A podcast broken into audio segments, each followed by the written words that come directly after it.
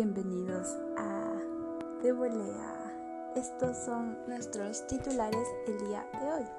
La vuelta del deporte más visto en Nueva Zelanda y actualidad sobre el posible regreso de la Fórmula 1. Empezamos con el rugby en Nueva Zelanda. Más de 22.000 espectadores sin restricciones de distancia de seguridad ni contacto físico. El rugby profesional celebró su gran regreso a la normalidad en Túnez. Y dentro de ese contexto, Highlanders le ganó a Kiev por 28 a 27 en el arranque del Super Rugby Aotearoa, la versión neozelandesa del torneo que organiza la Sansar en el primer partido profesional de este deporte en el marco de la pandemia por coronavirus que estamos viviendo, en Dunedin los espectadores disfrutaron de volver al estadio de la manera habitual. Nueva Zelanda tiene 5 millones de habitantes y fue puesto como ejemplo de la lucha contra el COVID-19 con tan solo 22 muertos. El lunes levantó las últimas restricciones y no tiene casos desde hace tres semanas. En la cancha, el espectáculo apasionante estuvo asegurado de principio a fin con una victoria para los Highlanders logrado por el hijo de Warren Gatland antiguo entrenador de Gales y ahora en el banco del adversario. Waikato Kiev, a un minuto del final. Brain Gatland, que había entrado en juego poco antes, logró el drop de la victoria para los locales, quedando 28 a 27. Los puntos de Highlanders llegaron con tres tries de Ash Dixon, Marino Michael Tu y Sio Tompkinson. Dos penales y dos conversiones de Mitch Hunt y el drop de Bring En tanto que para los Kiev los tries fueron marcados por Sing Wainu y Anton Leonard Brown con cuatro penales. Una conversación y un drop de Damian Mackenzie. En las últimas semanas, muchas competiciones deportivas se fueron reanudando en el mundo, pero la mayoría lo hicieron a puerta cerrada o con un número limitado de espectadores. La Copa de Serbia de fútbol es un ejemplo de actividades que retomaron en dicho país, pero ya desde temprano en Dunedin, los hinchas fueron llenando el transporte público sin máscaras. Nueva Zelanda prácticamente erradicó los casos de coronavirus después de un, duro aislamiento regido por el presidente de dicho país. Así se espera que en todos los partidos de este Super Rugby Aotearoa la concurrencia sea muy grande, a tal punto que para el cruce entre Blues y Hurricanes en el Eden Park de Auckland se vendieron las 50.000 entradas disponibles. El próximo fin de semana habrá un partido muy interesante. Se jugará la segunda jornada. Kiev recibirá a Blues en Hamilton el sábado mientras que el domingo Hurricane será local en Wellington contra Crusaders. Highlanders tendrá fecha libre y volverá a la acción en la tercera fecha cuando visite a los Blues de Dan Carter y Beadu Barrett. Una breve pausa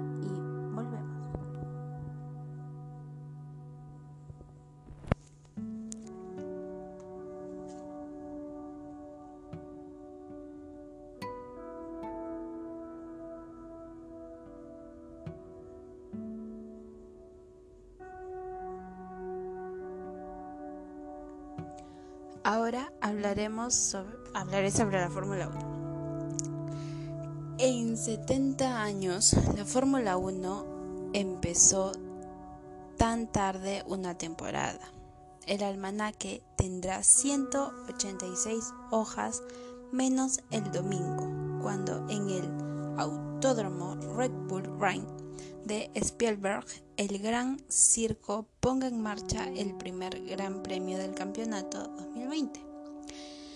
No será el receso más extenso de la categoría que demoró 38 semanas entre la última carrera oficial de 1950 en Italia y la apertura en Suiza en 1951. La pandemia mundial de COVID-19 modificó el mapa los cronogramas y las costumbres. El movimiento Black Lives Matter descubrió en la Fórmula 1 una bandera para la lucha contra el racismo y la batalla por la diversidad. Detectó una aliada. La nueva temporada ofrecerá alteraciones, particularidades también sospechosas. Mercedes será como desde 2014, la escudería que marcará el pulso con Ferrari y Red Bull Racing al acecho, y Lewis Hamilton que intentará igualar la marca de siete títulos de Michael Schumacher, el favorito entre los pilotos. El regreso de la actividad será a la vez una vuelta a los inicios de la Fórmula 1 como en los primeros años. Solo ocho citas están confirmadas en el calendario. El coronavirus estableció un nuevo orden por primera vez en 1019 grandes premios. La Fórmula 1 será un espectáculo sin público. En las tribunas se colocaron banderas con las figuras de los pilotos y otras con la leyenda Where Races as On. Nosotros corremos como uno. Campaña que al Gran Circo inició contra el racismo y la discriminación y sin el tradicional podio de premiación. Mercedes anunció que la flecha de plata será negra y tendrá mensajes contra el racismo. Estrictos protocolos sanitarios y de seguridad.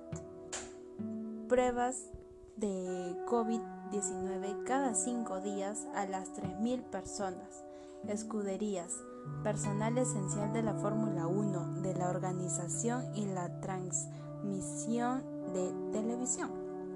Un reducido número de 80 integrantes por equipo con acceso al circuito, viajes sellados, distanciamiento social y contacto limitado con la comunidad local el paquete de reglas que deberán respetarse sin concesiones, aunque nada garantiza la posibilidad de contagio. La Fórmula 1 sentenció que no suspenderá un gran premio ante un caso positivo de coronavirus, pero el temor está latente con el PACTOC, que desanduvo esa experiencia en Melbourne con los casos de los mecánicos de McLaren para minimizar el riesgo de transmisión y circulación del virus. Los conjuntos formaron grupos y subgrupos. En Europa, como hace 54 años. Fecha doble, el 12 de julio, la Fórmula 1 repetirá en Spielberg. La travesía continuará por Hungría 19 de julio, Gran Bretaña, que organiza dos carreras. El 2 y el 9 de agosto, la segunda, bajo el lema GP 70 aniversario, se cumplió el 13 de mayo pasado. España, 16 de agosto, Bélgica, 30 de agosto e Italia, 6 de septiembre. El resto es una proyección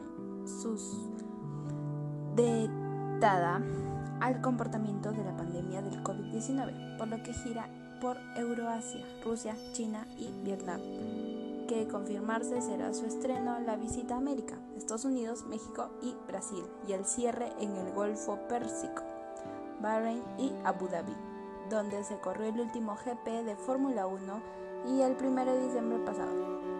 será materia de análisis y, donde se, y debate entre Liberty Media, la FIA y los gobiernos de cada país. Canadá y Portugal se alistan como escenarios alternativos para engrosar el número de carreras para la temporada que se viene. Eso fue todo por el día de hoy. Nos vemos en el próximo podcast.